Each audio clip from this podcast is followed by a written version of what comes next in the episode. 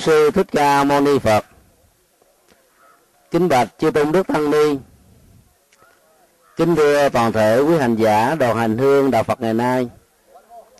Chiêm bái Phật tích Ấn Độ và Nepal. Chúng ta đang ở dưới à, quả hồng chung mang tên gọi là quả hồng chung niết bàn còn gọi là quả hồng chung uh, hòa bình do cộng đồng à, tây tạng dân cúng cho đức đạt lai lạt ma. Để đánh dấu địa điểm này như là cái nơi à, lan tỏa các giá trị an lạc, hạnh phúc, bình an đến với thế giới, đặc biệt là cộng đồng nhân loại trong suốt chiều dài lịch sử. Nhân đó chúng tôi xin à, chia sẻ đôi điều về đề tài thông điệp đầu tiên và giáo huấn cuối cùng của đức phật.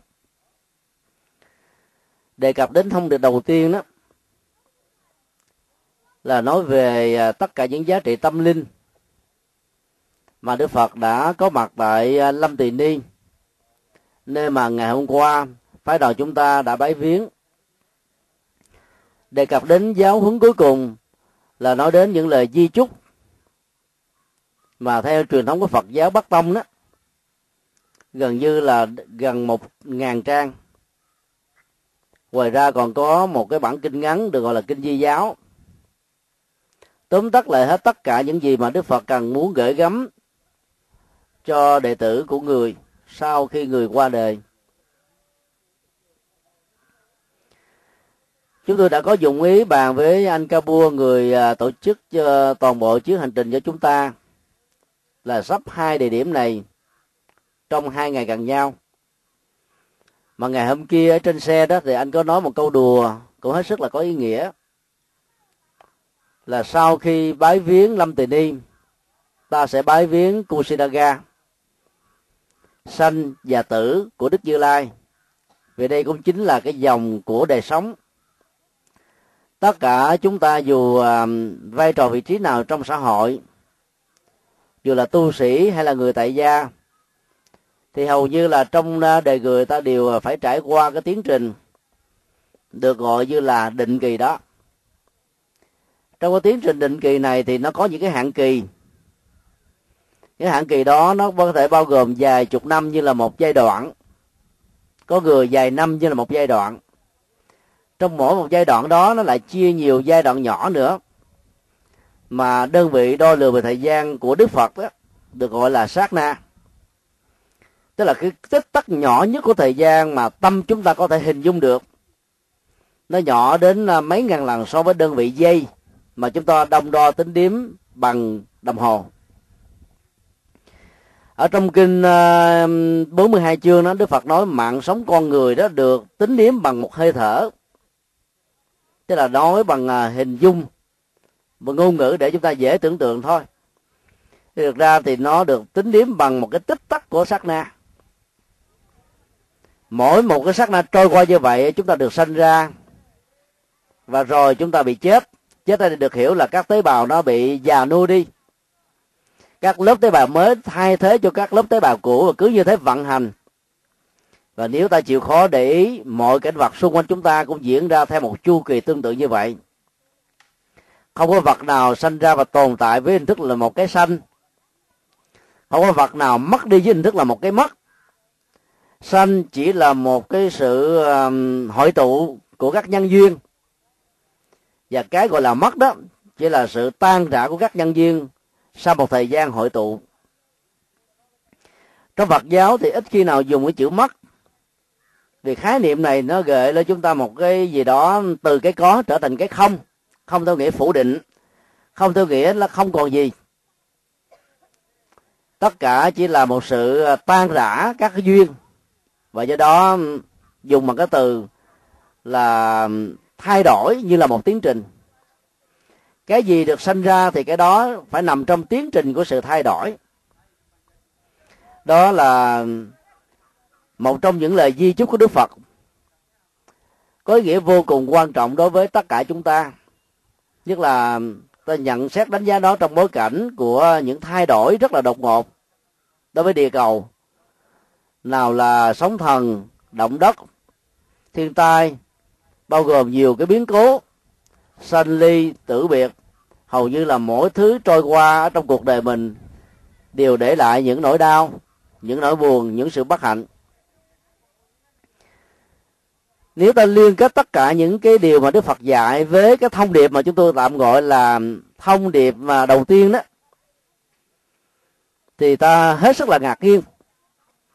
Rất nhiều người à, đã hiểu lầm câu nói này và đã đánh giá sai đức phật. Các à, dân bản à, huyền thoại mô tả rằng khi đức phật sanh ra ở dưới cội cây lâm tỳ ni đó thì ngài đã đi bảy bước. Mỗi bước chân đi của ngài nở một hoa sen rất là đẹp. Ngài đi như vậy là mười hướng. Có bản kinh đó là bốn hướng. Đông, tây, nam, bắc. Có bản gọi là tám hướng. Thêm có bốn hướng. Đông, nam, tây, nam, đông, bắc, tây, bắc. Và có bản còn thêm hai hướng nữa là thượng và hạ, tức là trên và dưới. Tức là đi lên không trung và đi xuống dưới đồng thổ thì ta nên hiểu là người Trung Hoa thường có cách mô tả biểu tượng và con số 10 là con số tròn. Bốn hướng là bao hàm. Nhà thích gọi số tròn để cho thấy rằng là sự có mặt của Đức Phật sẽ đi khắp mười phương và tám hướng. Nếu không đi bằng tiến trình, những bước chân vật lý, thì đi bằng triết lý, bằng minh triết để lại cho cuộc đời. Bao nhiêu thời đại đã trôi qua, biết bao nhiêu chính thể đã được thay thế, nhưng mà chân lý của đức phật vẫn còn đó. Bao nhiêu bão táp cuộc đời đã làm, để lại biết bao nhiêu là khổ đau, nhưng đức phật vẫn ngồi yên. Các công trình kiến trúc văn hóa, nghệ thuật của phật giáo bị tàn phá bởi hồi giáo. Nhưng tuệ giác đức phật vẫn còn đó. Và tuệ giác đó đã lan tỏa khắp năm châu và bốn biển. Cái gì đã tạo ra sự bất tử này? Đó là chân lý. Chân lý đó là cái gì? Đó là đời sống à, đạo đức. Phát huy thiền định trên nền tảng đó, tuệ giác sẽ trở thành là ngọn đức soi đường dẫn dắt cho tất cả chúng ta. Người ta còn à, tin rằng là sau khi à, đi bốn phương hay là mười hướng, đức phật đã tuyên bố một câu, thiên thượng, thiên hạ, duy ngã, độc tôn, vô lượng sanh tử, ư kim tận hỷ bản dịch chữ hán mà chúng tôi vừa đọc. Hoàn toàn chuẩn xác với bản dịch của các ngôn ngữ. Và nếu áp với cái bản nguyên tác bằng Bali ở trong kinh trường bộ, thì ta thấy rằng là nó không có một nội dung nào bị thay đổi. Và nếu dịch ra tiếng việt đó, thì ta có thể có những cái câu tuyên bố như thế này. Trên trời dưới đất, ta là hơn hết. Vô lượng sanh tử, đây là kiếp cuối cùng. Cái câu thứ hai là cái câu mà xác quyết rằng là cái ờ, cuộc sanh của đức phật là lần đầu, lần cuối cùng. Là bởi vì sau kiếp sống này đó, ngài đã trở thành là bậc đại giác ngộ trọn vẹn. Không còn một cái cảnh đời sanh tử nào khác hơn nữa.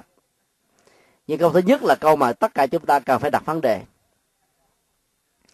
phân tích vào từ nguyên của phần Bali đó thì ta thấy là các bản dân mô tả cái chữ ta hay chữ tôi đó bằng à, đại từ nhân xưng ngôi thứ nhất ahamkara khi dùng đại từ nhân xưng ngôi thứ nhất á, thì ta phải hiểu rằng người phát biểu đang nói về chính mình. Và chính mình ở đây không ai khác hơn là thái tử tất đạt đa mới được một tuổi ngày ta thử đặt ra một cái ờ, phạm trù, cái logic so với tất cả các cậu bé, các cô bé được sinh ra và có mặt trên cuộc đời này. Có ai tuyên bố như thế hay không? Chắc hẳn là không. Nếu có căn sự phát ngôn đầu đời của tất cả các cô bé và chú bé được sinh ra là những tiếng khóc oa oa oa. Là bởi vì sự thay đổi một cách đột ngột về nhiệt lượng trên cơ thể, ở bên trong, bào thai và bên ngoài, nơi mà bào thai này đã trở thành một mầm sống mới. Chưa nói đến cái nỗi đau cọ sát giữa thân thể của người con và thân thể của người mẹ. Tất cả những sự đau nhức đó đã làm cho người mới sơ sinh á, phải khóc, phải la. Chúng ta thấy là mô tả về đức phật thì hoàn toàn khác hẳn. Chúng tôi tạm gọi đó là những mô tả mang tính biểu tượng.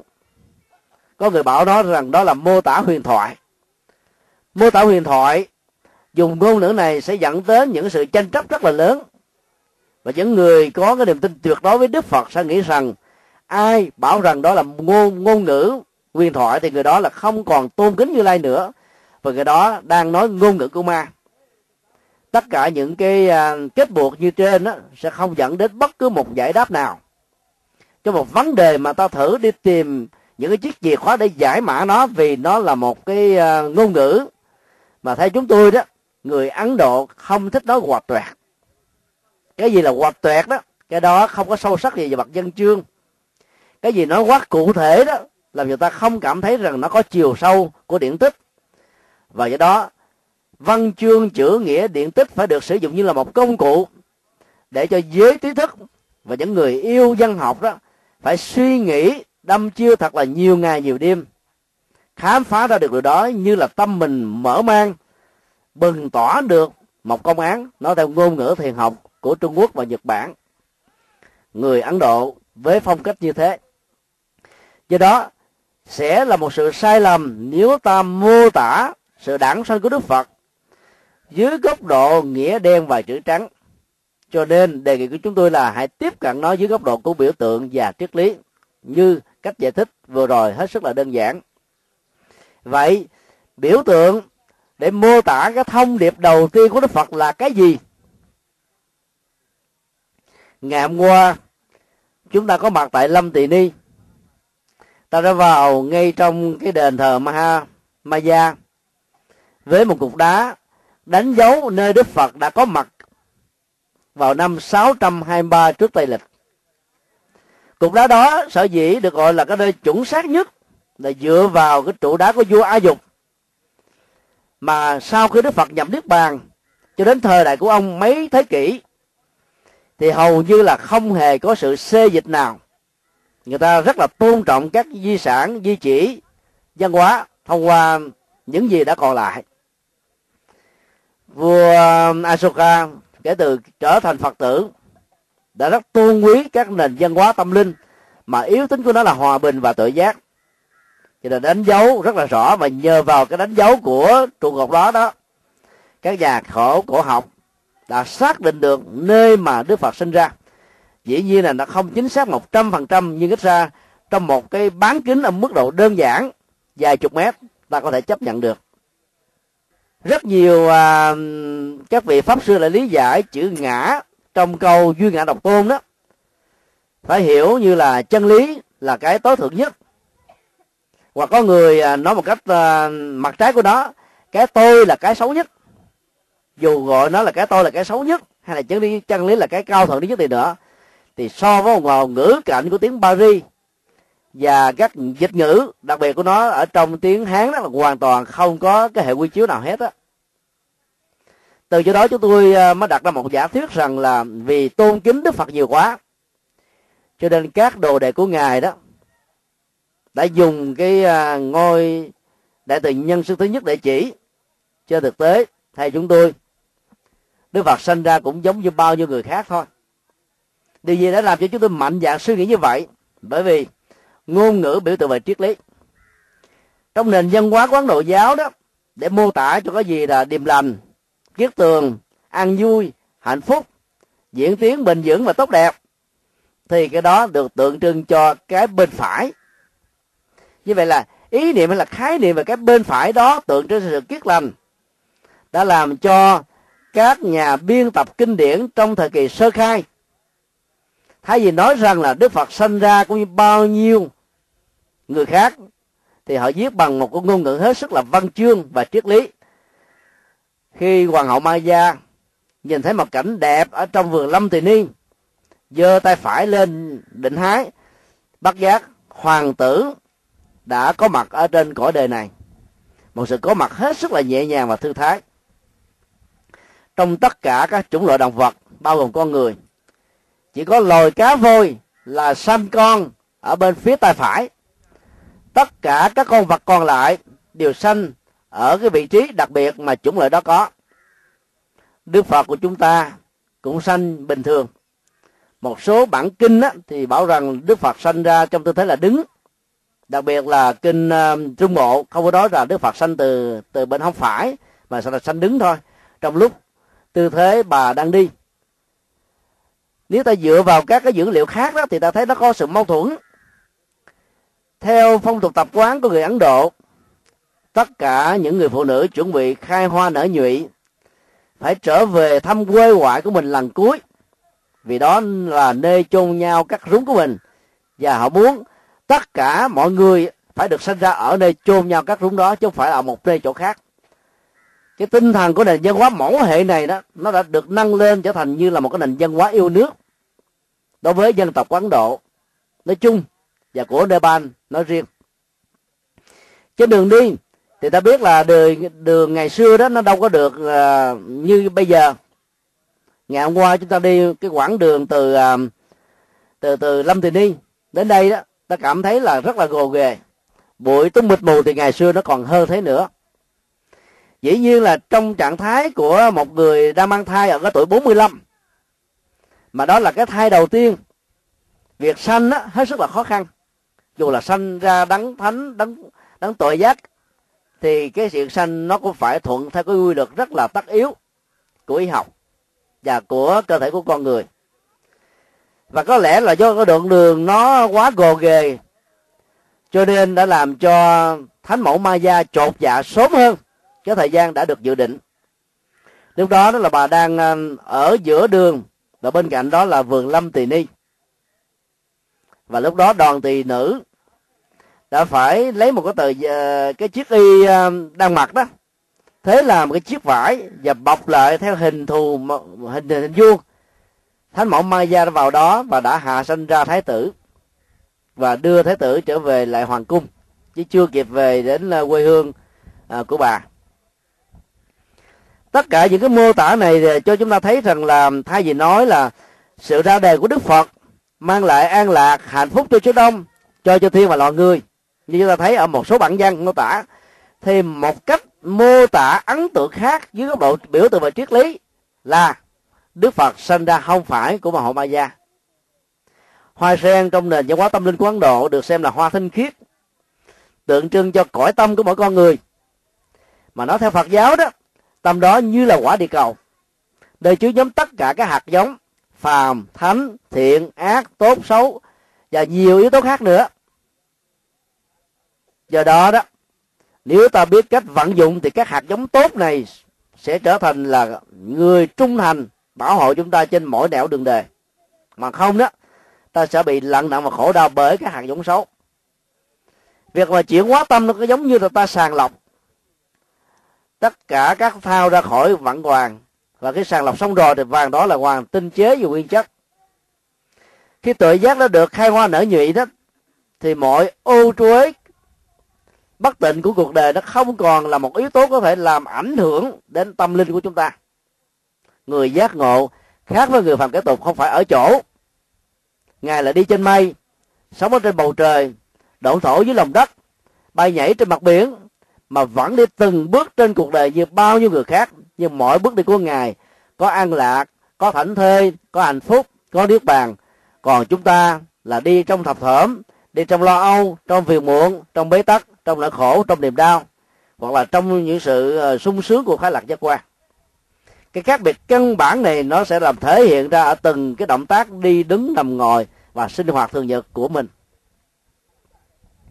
Hay vì mô tả rằng là mỗi bước chân đi của Đức Phật, trên con đường phụng sự nhân sinh 45 năm theo năm tông 49 năm theo Bắc tông, mang lại an lạc và sự thanh tịnh cho biết bao nhiêu là cõi đề biết bao nhiêu là con người và biết bao nhiêu chúng sinh.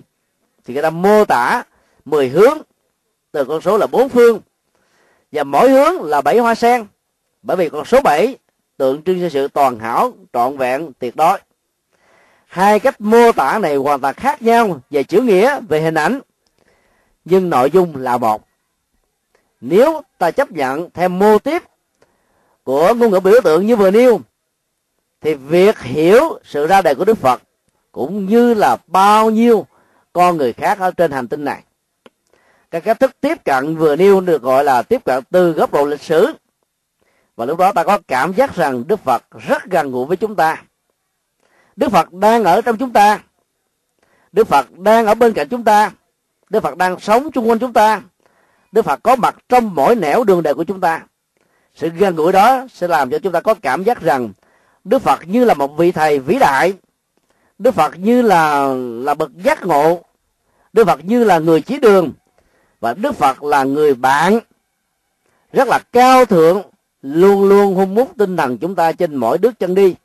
Có là lúc ta bị ngã quỵ, có là lúc ta bị lạc đường, có là lúc ta đi một cái hướng hoàn toàn đối lập với lý tưởng của chính mình. Mặc dù thế, đức phật vẫn bên cạnh chúng ta để hỗ trợ và dẫn dắt chúng ta trên con đường của an vui và hạnh phúc. Cái cách thức tiếp cận từ góc độ lịch sử đó sẽ cho chúng ta có một cảm giác rất là gần gũi với ngài. Ngài gần gũi với chúng ta. Những gì ngài làm được trong lịch sử điều đó ta sẽ làm được. Đức phật là đức phật đã thành. Và tất cả chúng ta với tư cách là chúng sinh sẽ là đức phật sẽ thành trong tương lai. Và hình ảnh đó đã được đức phật mô tả trong kinh diệu pháp liên hoa. Đức phật là hoa sen đã nở trọn vẹn một trăm phần trăm với gương, nhụy, cánh hạt. Còn chúng ta là những búp sen. Có người vẫn còn là búp sen dưới bùm. Có người còn là búp sen giữa chừng nước. Có người là búp sen mới ló dạng có người là búp sen mới nở được một cánh, có người búp sen được dài một cánh, có người chưa nở là bị gãy. Và có người vẫn còn là tiềm năng của búp sen ở trong thân cây sen. Có thể năm sau, mười năm sau, vài chục năm sau thì búp sen đó mới bắt đầu được ló dạng. Dầu khác nhau về hình thù, dầu khác nhau về vị trí, dầu cá biệt về à, cái à, cái thời điểm, nhưng tất cả cái chất liệu phật tính vẫn có đầy đủ trong mỗi con người chúng sinh. Cái đó, qua hình ảnh của sen được gọi là gương, nhụy, cánh và hạt. Đây là thông điệp đản sinh của đức phật, vô cùng có ý nghĩa, được gọi là thông điệp đầu tiên.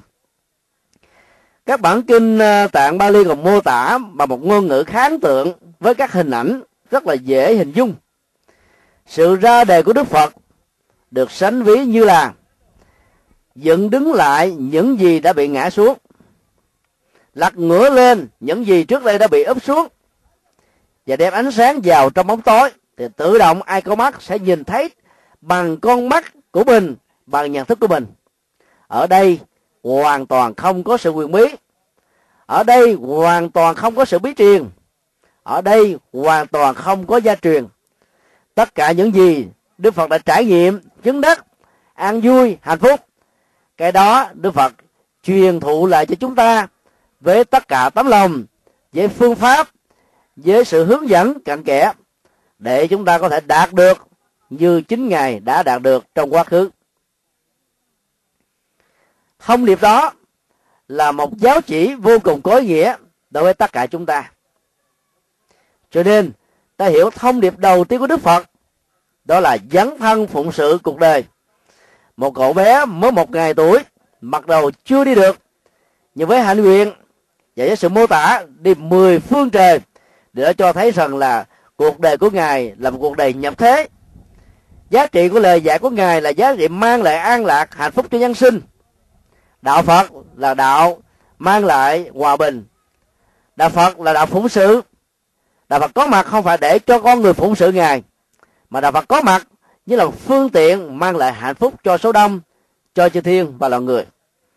Nếu ta hiểu ba hình ảnh như vừa nêu là một biểu tượng cho thấy sẽ giữ đứng lại những gì đã ngã xuống cho thấy nó là một sự phục hưng của nền văn hóa. Đó là một sự giới thiệu mới cái nguồn à, tâm linh mà mấy ba ngàn năm trước trước khi đức phật ra đời nền văn hóa ấn độ giáo đã trà đạp nhân phẩm của con người qua học thuyết phân công lao động xã hội họ cho rằng giới chức bà la môn và vua chúa là hai thành phần quan trọng nhất, thay thế thượng đế để cai trị về quân sự, chính trị, giáo dục, quốc dân và giáo dục, tôn giáo. Còn hai giai cấp còn lại là sĩ công nông và những người nô lệ sinh ra để phụng sự cho hai giai cấp trên một cách vô điều kiện.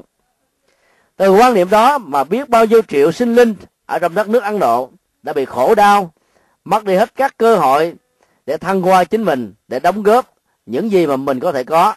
Như là một sở trường, những gì mình có thể có như là một sở thích, những gì mình có như là một sự lựa chọn. Và đây chính là điều bất hạnh nhất của xã hội ấn độ. Cũng như là bao nhiêu xã hội có những bất công, nếu không về giai cấp thì nó không thuộc về phân biệt đối xử giữa nam và nữ, vân vân và dân dân. Như vậy là những người phật tử ta chiêm bái lâm tỳ ni ta nên nhớ, thông điệp đầu tiên của đức phật là phụng sự con người. Phụng sự con người đó phải đặt trên nền tảng của những người thân nhất của chúng ta. Cho vậy mà đức phật đã nói, cha và mẹ là hai vị phật trong nhà. Nếu ta tôn kính như lai thế tôn ở trong các chùa, mà ta là không biết tôn kính cha mẹ như là phật ở trong nhà, thì điều đó ta khó có thể thành tựu được nhân đạo. Nhân đạo mà không thành tựu được, thì không có phật đạo nào có thể khai qua và kết trái kể đến ta chăm sóc những người thân, những người thương, sau đó ta phụng sự cho cộng đồng và xã hội. Nơi nào cũng được trải đầy, trải điều tất cả những giá trị và tấm lòng đóng góp của chúng ta. Đó chính là thông điệp đản sinh của đức phật. Qua hình ảnh đi mười hướng, có nghĩa là chúng ta dấn thân, làm hoài, làm mãi, làm cho đến nào không còn việc gì nữa để làm. Phục vụ hoài, phục vụ mãi, phục vụ đến độ không còn một chúng sinh nào khổ đau để phục vụ tuyệt đối quá lời phát nguyện như thế.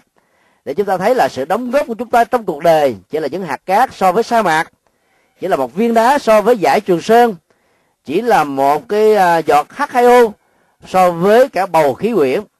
Nghĩa là nó chẳng là bao, hoặc là chiếc lá trên tay so với hàng triệu triệu triệu tỷ chiếc lá ở trong vạn cái rừng ở trên địa cầu này. Ý thức đó sẽ làm cho chúng ta càng đóng góp nhiều, càng phụng sự nhiều, lòng vô ngã vị tha càng được tăng trưởng để cho mỗi người trở nên gần gũi nhau hơn, như là tình huynh đệ, như là bà con thân thuộc, như là những người quý báu nhất ở trong cuộc đời của chúng ta. Và tiếp thu thông điệp đó một cách có nghệ thuật, có nghĩa là ta phải biến nó trở thành những hành động thực tiễn.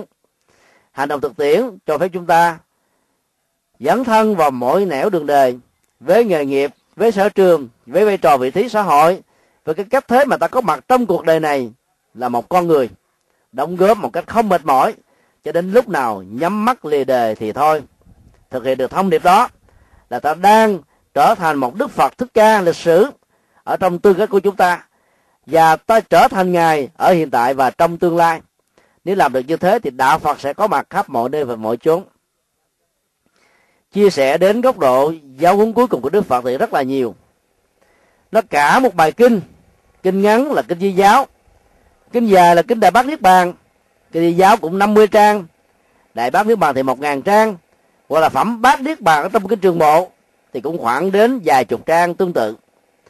Do đó, chúng tôi xin chia sẻ ba ý chính được xem như là những di ngôn quan trọng nhất mà tất cả chúng ta cần phải ghi nhớ ở trong cuộc đời này. Di ngôn một, trước hiện tượng đức phật tuyên bố ba tháng sau sẽ nhập niết bàn rất nhiều người đã âu sầu, buồn bã với nỗi khổ và niềm đau và nghĩ rằng kể từ đây về sau, ta sẽ mất đi vĩnh viễn vị vị thầy khả kính, bậc tâm linh vĩ đại nhất ở trong nhân loại. Ta sẽ biết nương tựa vào ai để hành trì. Ta biết làm thế nào để được sống hạnh phúc. Cái vần hào quang, sự che chở của đức như lai thế tôn lớn quá. Lớn đến độ nhiều người đã không còn tự tin vào chính mình rằng sau khi ngày qua đời, ta có thể sống được hạnh phúc trước hiện tượng đó, đức phật đã nói với mọi người rằng, này tất cả đệ tử, chẳng lẽ như lai thế tôn đã chưa từng nói với tất cả các vị rằng, mỗi người sinh ra sẽ rồi phải có một ngày vẫy tay chào với nó sinh và tử như là hai mặt của một thực tại sự sống, và do đó ta không nên phủ định giữ lấy cái thực tại sanh mà quên đi thực tại tử. Sanh và tử đồng hành, và do vậy, hiểu được điều này, ta phải nghiễm dương nghiễm nhiên chứa tất cả hiện tượng đau buồn của vẫy tay chào giữa sống và chết. Và đức phật đưa ra một ảnh dụ. Như lai thế tôn có mặt 80 năm trong cuộc đời như là một cỗ xe. Cỗ xe đó sử dụng 80 năm là quá tốt lắm rồi. Nếu ta để ý 6 năm khổ hạnh rừng sâu của ngài, mà mỗi ngày thấy mô tả của văn học, ngài chỉ ăn một nắm mè. Ấy thế mà ngài vẫn sống được 80 tuổi là điều chưa từng có trong cuộc đời. Bởi vì sau khi phát hiện ra con đường trung đạo. Sống một cách an lạc hạnh phúc, tâm của ngài đã giải phóng hết tất cả mọi chướng duyên và ràng buộc.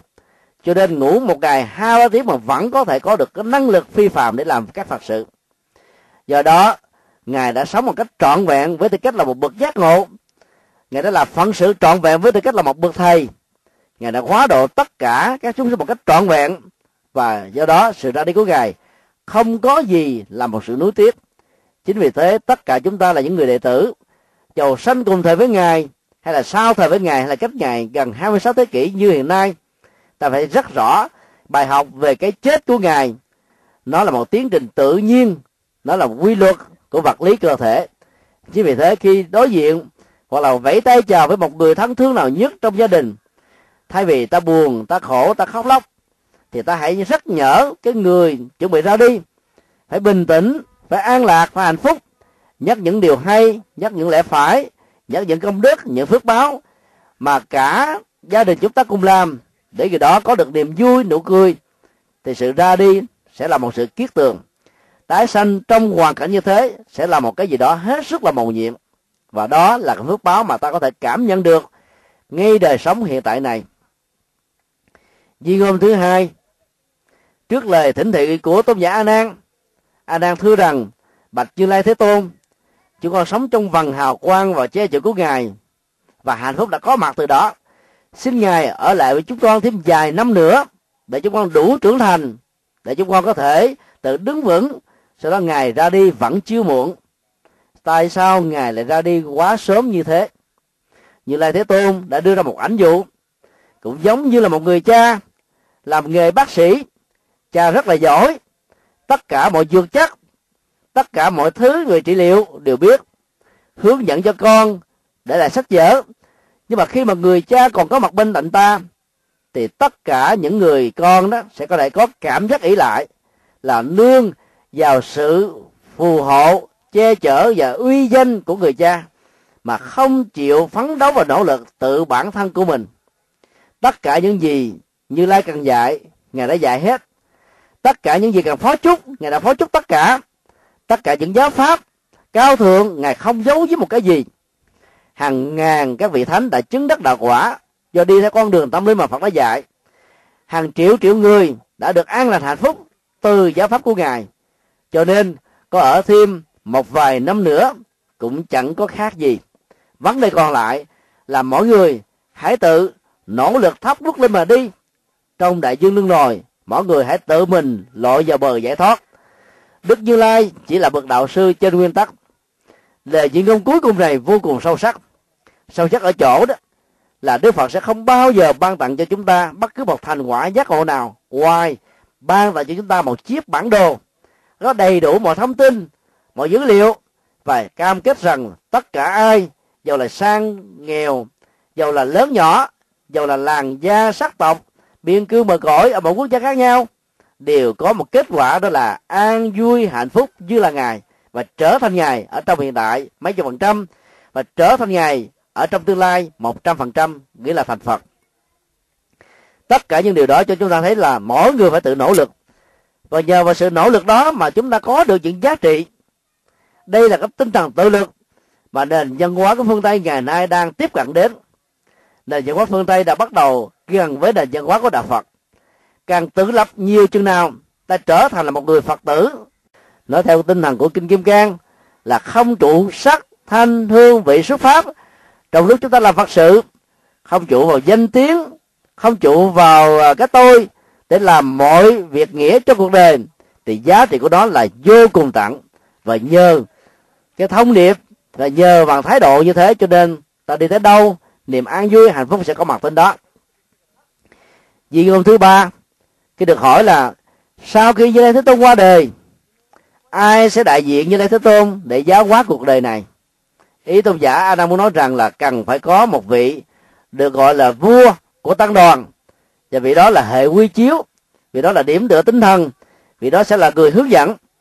Đức phật trả lời rằng, không cần phải đề cử hay là bầu cử bất kỳ một vị nào vào đạo cao đức trọng thay thế ngài để giám sát và lãnh đạo tăng đoàn tăng đoàn của như lai thế tôn, ngay lúc mà như lai thế tôn còn sống, cũng không bao giờ là một nguyên tắc lãnh đạo độc quyền trung ương. Như lai thế tôn, bất cứ khi làm bất cứ một điều lệ gì, và ngài cũng là một mẫu mực, cũng không hề có một ngoại lệ.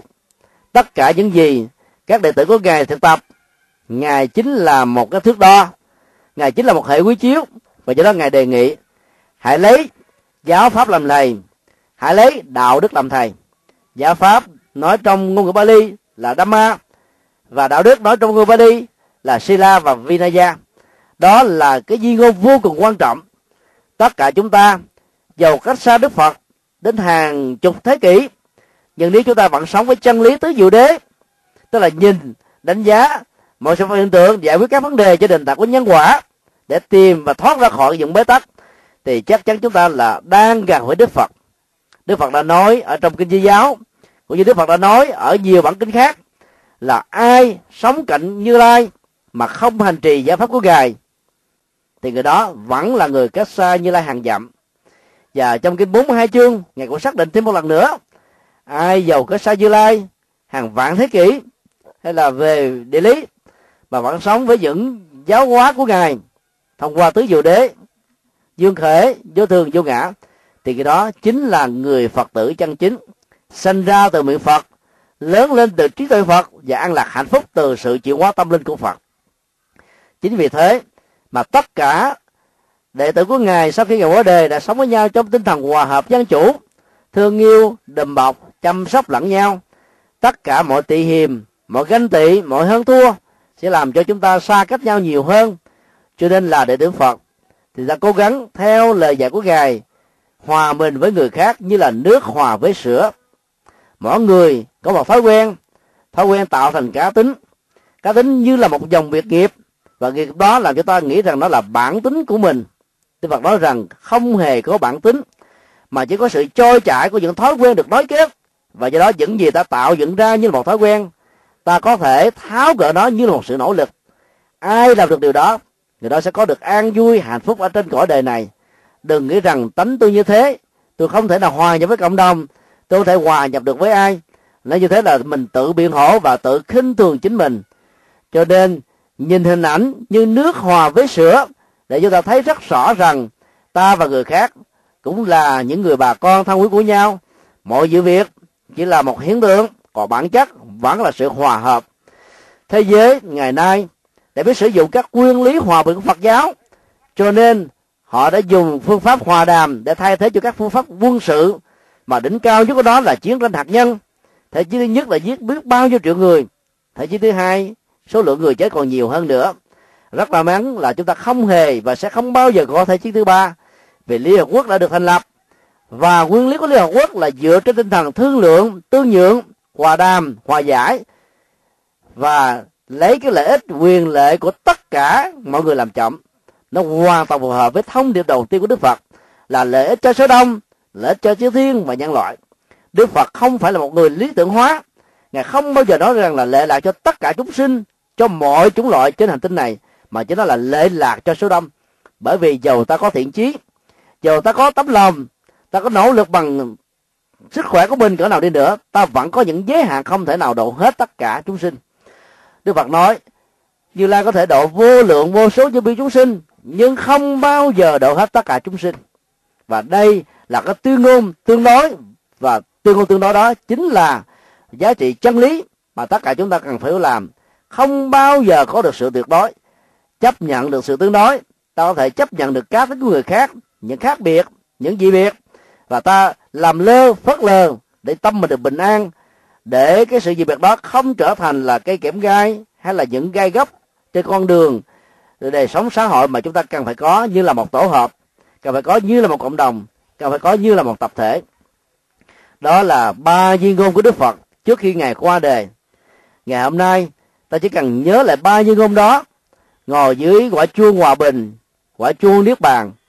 Mắt của chúng ta đang hướng về chùa đại bắc niết bàn. Bên trong có thánh tượng của đức phật nhập niết bàn đang nằm với tư thế rất là an tường. Và chúng ta sẽ liên tưởng đến một triết lý đó là cái chết của ngài là bất tử cái gì đã làm cho cái chết của ngài trở nên bất tử đó là thông điệp hòa bình thông điệp từ bi thông điệp tuệ giác thông điệp phụng sự thông điệp giáo hóa tất cả chúng sinh thông điệp vô ngã vị tha thông điệp xe với mọi người như là người thân ruột thịt của mình thông điệp hòa hợp đoàn kết thương yêu đùm bọc lẫn nhau nếu mọi người chúng ta sống được một trong những thông điệp đó hoặc là nhiều thông điệp trong số đó thì chúng ta cũng sẽ trở thành những người bất tử cái chết có thể làm cho con người bị quên đi. Có nhiều cái chết hết sức là lãng xẹt. Có nhiều cái chết người ta không thèm nhớ đến. Có nhiều cái chết nghìn năm sau vẫn còn những sự quyền rủa nhưng có những cái chết trở nên bất tử. Đó là những cái chết trên nền tảng của đóng góp, trên nền tảng của phụng sự, trên nền tảng của vô ngã và vị tha. Cuộc đời của đức như lai thế tôn là cuộc đời của sự phụng sự. Thông điệp đầu tiên của ngài là thông điệp hòa bình. Và di ngôn cuối cùng của ngài là di ngôn của sự an lạc và hạnh phúc cái đầu đã an lành tiến trình được hạnh phúc và cái kết thúc cũng an lành thủy và chung cùng một chí hướng và đó chính là sự bất tử. Mong sao mỗi cặp vợ chồng mỗi một gia đình đều sống với một tinh thần có thủy có chung để cho sự bất tử ở trong tình thương yêu ở trong sự chăm sóc ở trong sự à, bảo hộ lẫn nhau sẽ trở thành là niềm an vui hạnh phúc. Và làm được như thế là chúng ta đang xây dựng niết bàn ở tại trần thế này niết bàn không phải ở trên mây, lại không càng không phải là ở trong động núi, nó lại không phải là dưới lòng đất. Niết bàn có mặt ở bên cạnh chúng ta, ở trong ta. Khi mà tâm của mình không còn những nỗi khổ, những niềm đau, các phiền não, nghiệp chướng, trần ô và một điều bất tịnh, chỉ cần chuyển hóa tâm thức như thế, tâm chúng ta đang trải nghiệm ở trong niết bàn. Bây giờ, ta đã có mặt tại khuôn viên của Kusinaga nơi mà Đức Phật đã có giấc ngủ an lành. Giấc ngủ đó là bất tử. Mong sao những hành động, những tư tưởng, những giá trị chân chính của ngài sẽ trở thành ngọn đức soi đường bất tử cho mọi loài chúng sanh ở trong tương lai. Rồi mong sao tất cả chúng ta cũng có được những giá trị bất tử ở trong những việc phước làm, phước lành và những giá trị mà chúng ta đã làm, đang làm và sẽ làm. Bây giờ, kính mời tất cả quý vị hãy hướng về đức như lai thế tôn, ta niệm 21 biến và sau đó đi vòng một lần cuối rời khỏi nơi này đến Rama à, uh, Madia nơi mà Đức Phật đã được hỏa táng sau khi ngài để giấc ngủ an lành nghìn thu tại đây. Và sau đó ta trở về cái khu vực mà Đức Phật đã giảng thuyết bài kinh cuối cùng. Kính mời song thanh phương hãy sướng tụng danh hiệu của Đức Bổn sư và tất cả cho tôn đức và quý Phật tử đồng hòa theo ở trong sự ngưỡng vọng.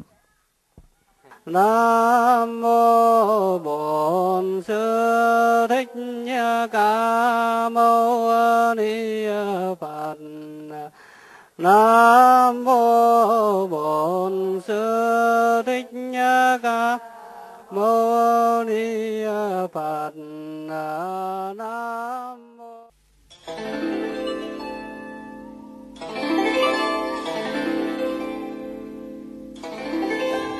Pháp âm Đạo Phật ngày nay xin khép lại nơi đây.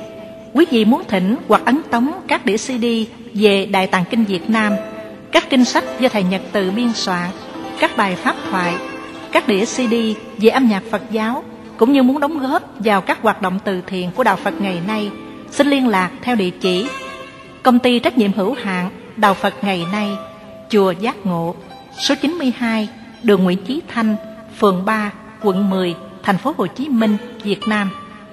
Điện thoại 08 83 35 914 0958 057 827 Email Buddhism Today inc a yahoo.com Thích nhật từ a yahoo.com Website www.buddhismtoday.